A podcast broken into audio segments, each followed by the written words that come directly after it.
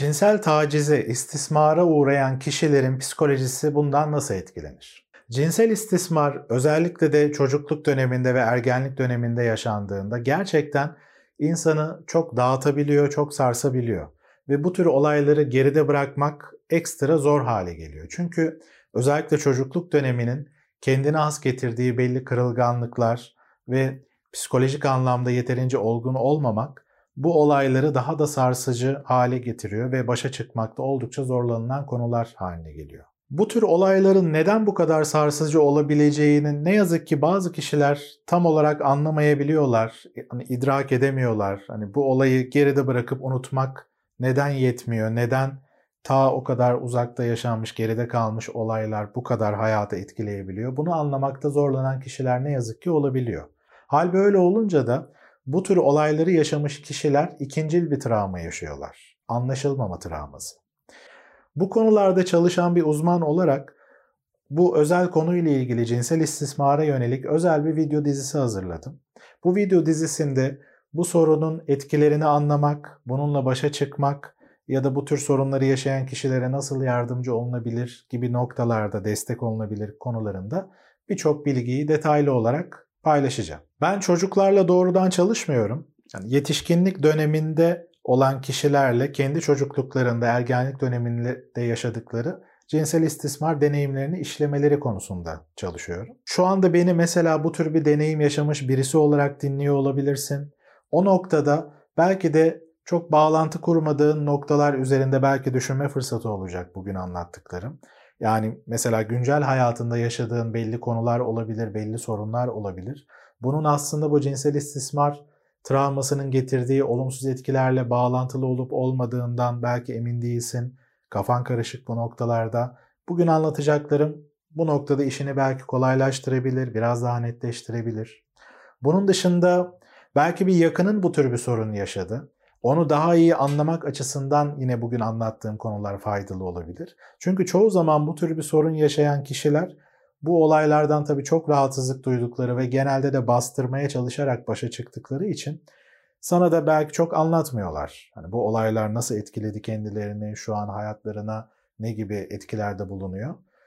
O yüzden bugün anlattıklarım faydalı olabilir. Ya da genel olarak bu konuyla ilgili daha bilinçlenmek istiyorsun. Bu konudaki belki genel kültürünü artırmak istiyorsun ki bence bu çok önemli bir nokta. Çünkü toplumsal olarak da cinsel istismarın getirdiği etkilerin farkına varmamızın çok çok önemli olduğunu düşünüyorum. Çocukluk dönemi kendi içinde zaten birçok travmayı barındırır. Ki burada travma derken daha önceki birçok videoda da anlattığım gibi başa çıkmakta zorlandığın her türlü olay aslında irili ufaklı. Şimdi çocukluk döneminde olumsuz deneyimler yaşadığında bu ekstra zordur kişi için. Çünkü çocukluk döneminin getirdiği o dezavantajlarla birlikte başa çıkma kapasitesi, içsel kaynaklar yeterince gelişmiş değildir. Şimdi bunu düşündüğümüzde cinsel istismar gibi olaylar bir çocuk için ekstra rahatsız edici, ekstra başa çıkması zor olaylar haline geliyor. Çünkü bu tür olaylar birçok karmaşık duyguyu da beraberinde getiriyor. Öfke, kaygı, üzüntü, suçluluk hissi, heyecan gibi birçok farklı duyguyu aynı anda çocuk yaşıyor. Ve böyle aynı anda yaşanan birçok duyguyu gerçekten belli noktalara oturtmak ve buna göre hareket etmek çok zor bir şeydir. Bunu yetişkin olarak sen de kendi hayatında belki düşünebilirsin.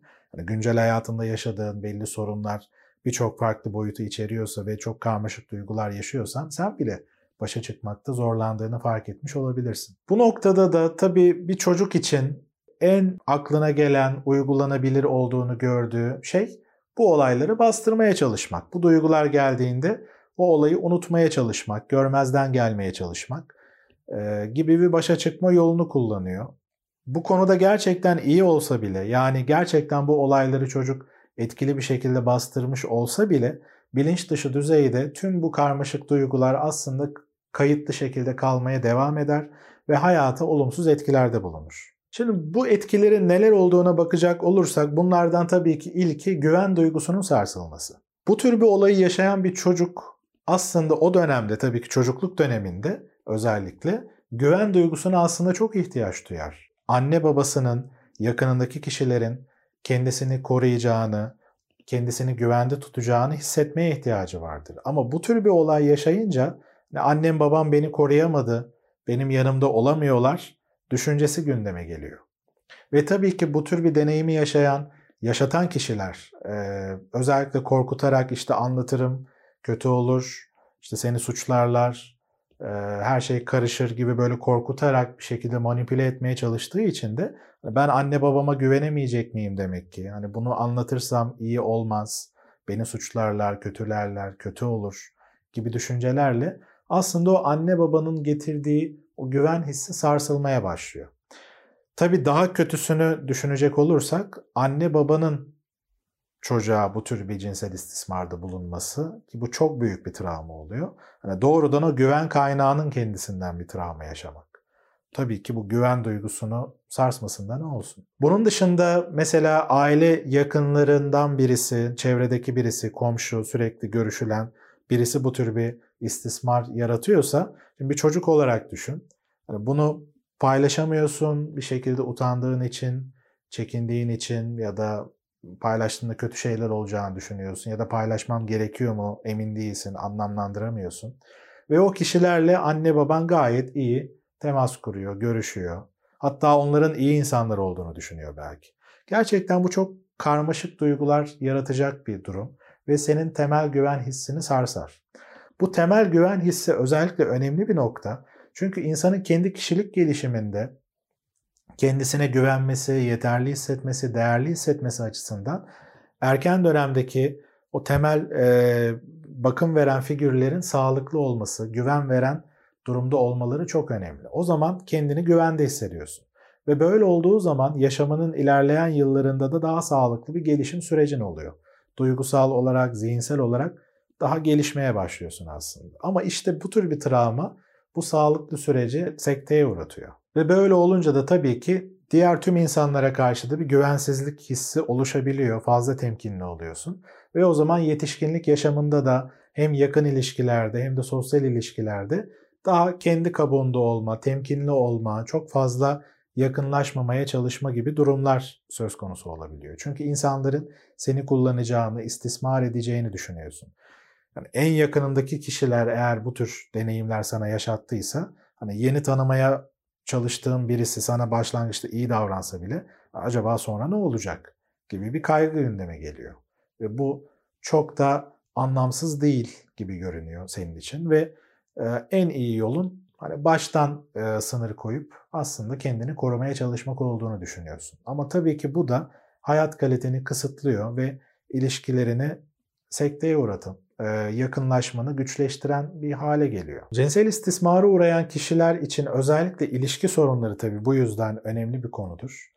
Bu kişiler çünkü kendini temelde değersiz hissedebiliyorlar. Bilinç dışı düzeyde böyle bir inançları oluyor. Hani en yakınımdaki kişiler eğer güvenmem gereken kişiler bana bunu yaptıysa demek ki ben, benim o kadar önemim yok, ben o kadar da değerli birisi değilim diye e, düşünebiliyor çocuk yaştaki halin ve o zaman ne oluyor? Kendine bakış açı negatif hale geliyor. Ve o zaman hani ben sevilmeye layık değilim. İnsanlar beni yakından tanıdıkça işte beni sevmeyecekler, benim kusurlarımı görecekler, bana kötü davranacaklar gibi düşüncelerle aslında yakınlaşmayı sekteye uğratmış oluyorsun. Bunun dışında mesela evlenme korkusu, bir, bir kişiyle daha yakınlaşmak, hani bir aile kurma konusu kaygı verici olabilir senin için eğer bu tür bir deneyim yaşadıysan. Diğer bir önemli nokta da mesela ebeveyn olarak cinsel istismara uğramış kişiler eğer ebeveyn oldularsa mesela bu kişilerde şu tür eğilimler olabiliyor. Çocuklarına karşı mesela fazla serbest bırakan, işte onlara pek sınır koymayan, her istediklerini yapan tarzda bir ebeveyn olabiliyorlar. Çünkü bu tür bir sorun yaşamış kişiler, cinsel istismar travması olan kişiler çocuklarının kendi yaşadıkları sıkıntıları yaşamamalarını isterler. Hani mutlu olmalarını, kendilerini iyi hissetmelerini e, istedikleri için hani onları ekstra rahat hissettirmeye çalışırlar.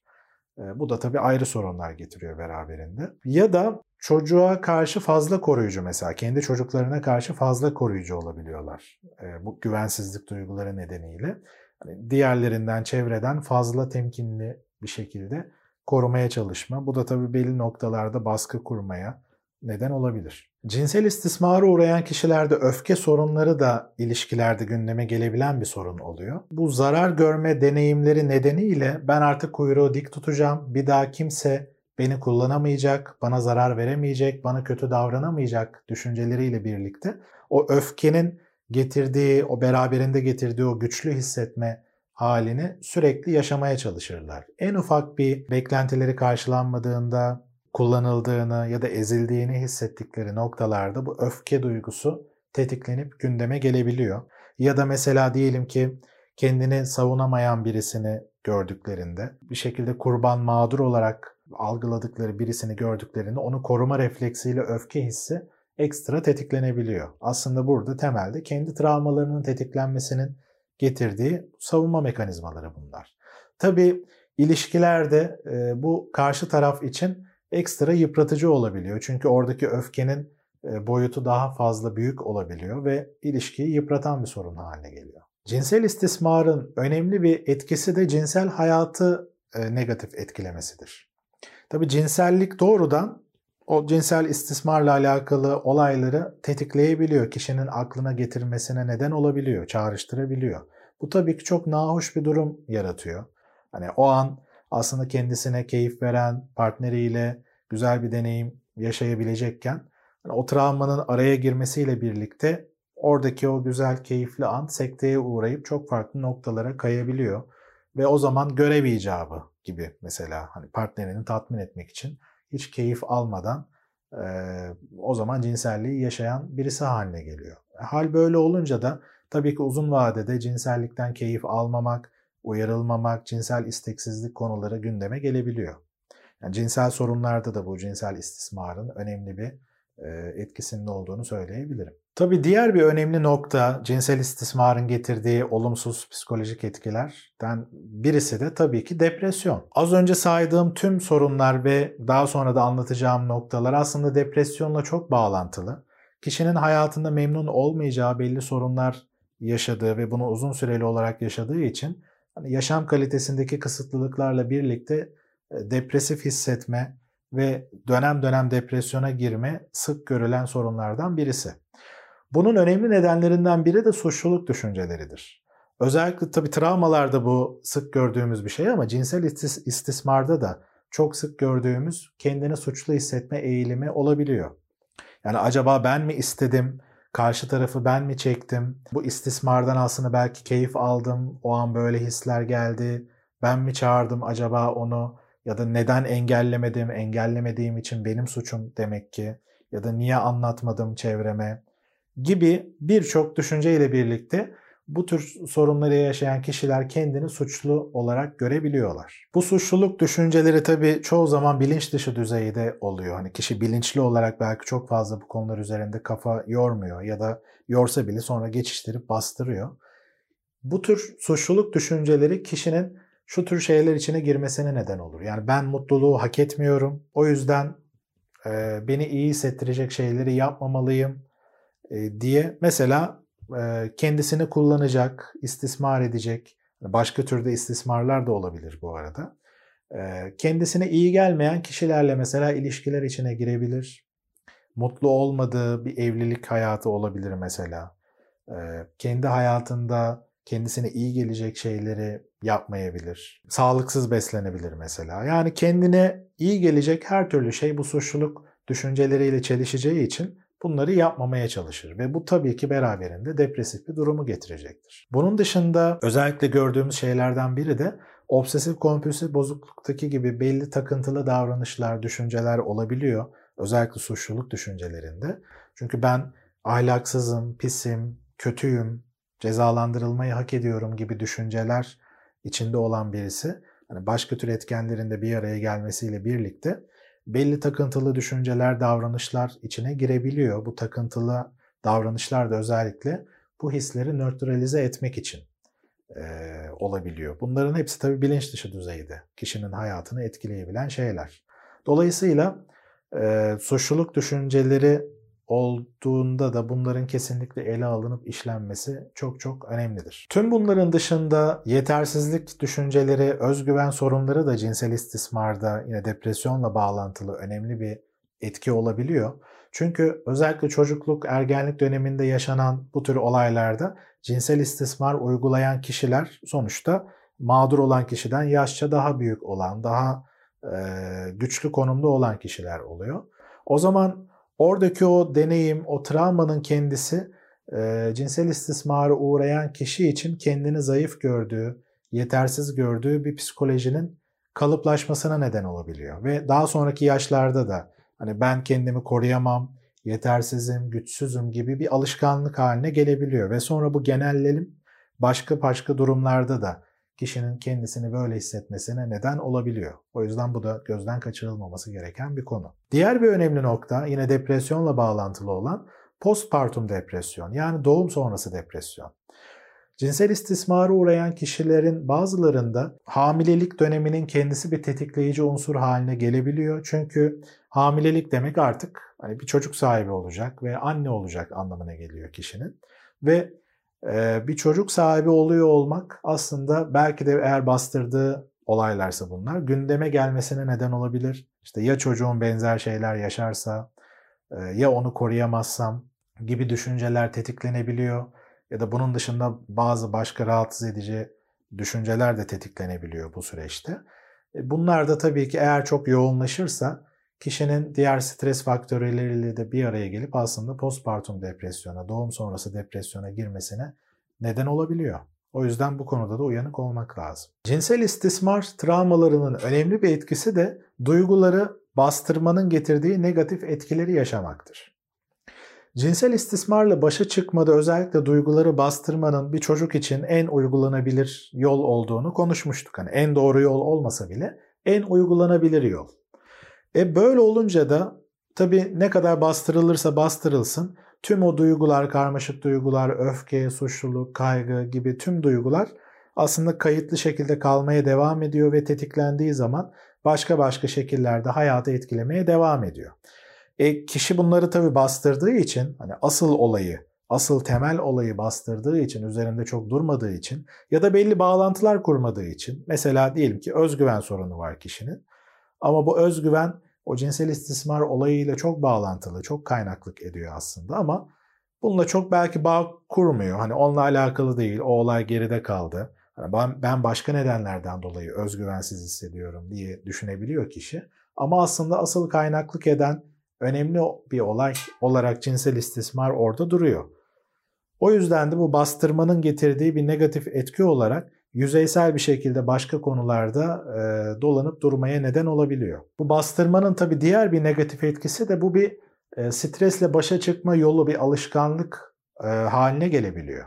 Ve kişi o zaman günlük hayatında, ilişkilerinde, işinde, e, yaşadığı belli stresli durumlarda da bu bastırma mekanizmasını hani üzerinde kafa yormama mekanizmasını kullanmaya çalışabiliyor. Ama tabii ki günün sonunda bunu yapamadığı için de daha sonra tüm o duygular daha hararetli, hararetli bir şekilde üşüşüyor başına ve e, kendini bunalmış, boğulmuş hissediyor. Cinsel istismarın önemli bir etkisi de kaygı sorunlarının neden olabilmesidir.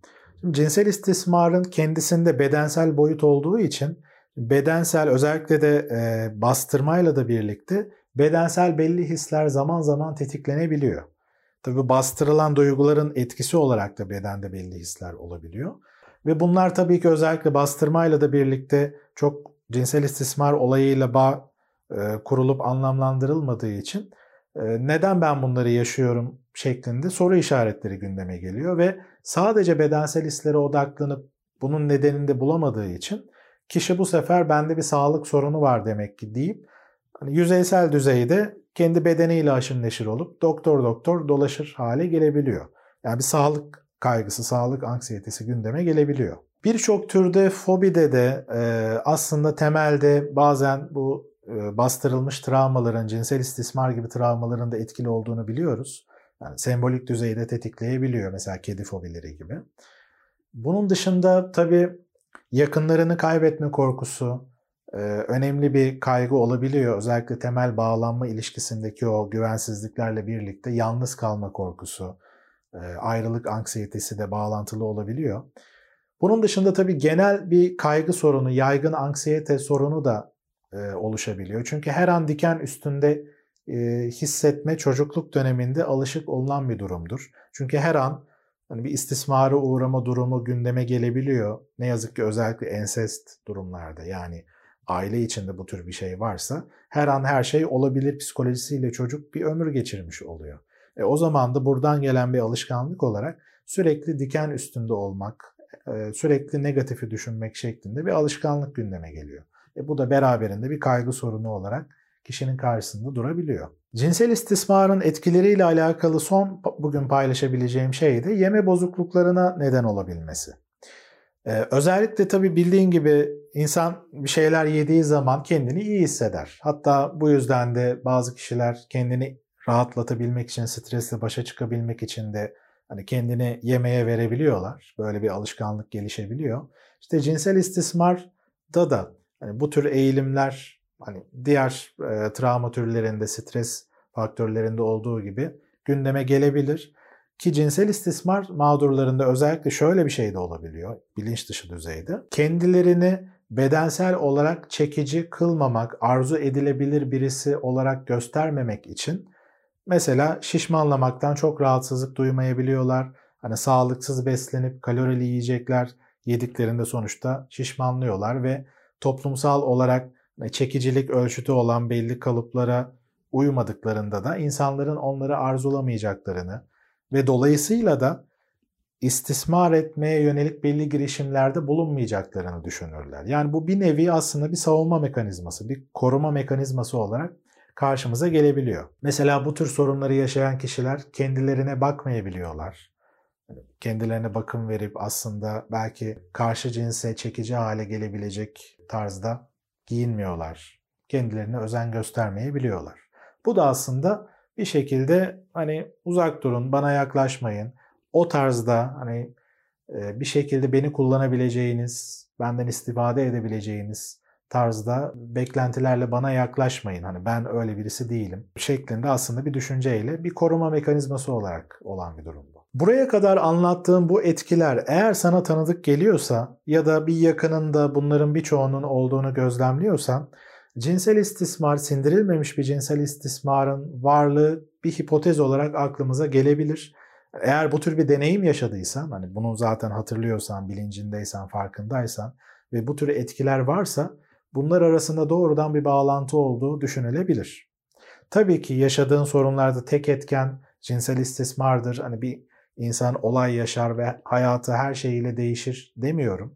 Ama önemli bir şekilde etki eder bu sindirilmemiş olaylar. Bu gibi durumlarda yapılması gereken şey olayı sindirmek, işlemek, tüm duygularla birlikte mantıkla da harmanlayıp bakış açını, olaya yönelik duygulanımını güncellemek gerekiyor. Olması gerektiği şekilde hissetmen lazım. Ve tabii ki bu olayların getirdiği yan etkilerin, negatif etkilerin kendisine göre belli yol haritaları çizip güncel hayatını daha kaliteli hale getirmek için nelere dikkat etmen gerektiğini düşünmek, bunun üzerinde çalışmak lazım. Kanalımda travma, kaygı sorunları, ilişki problemleri, özgüven gibi birçok farklı konuda aslında videolar paylaştım.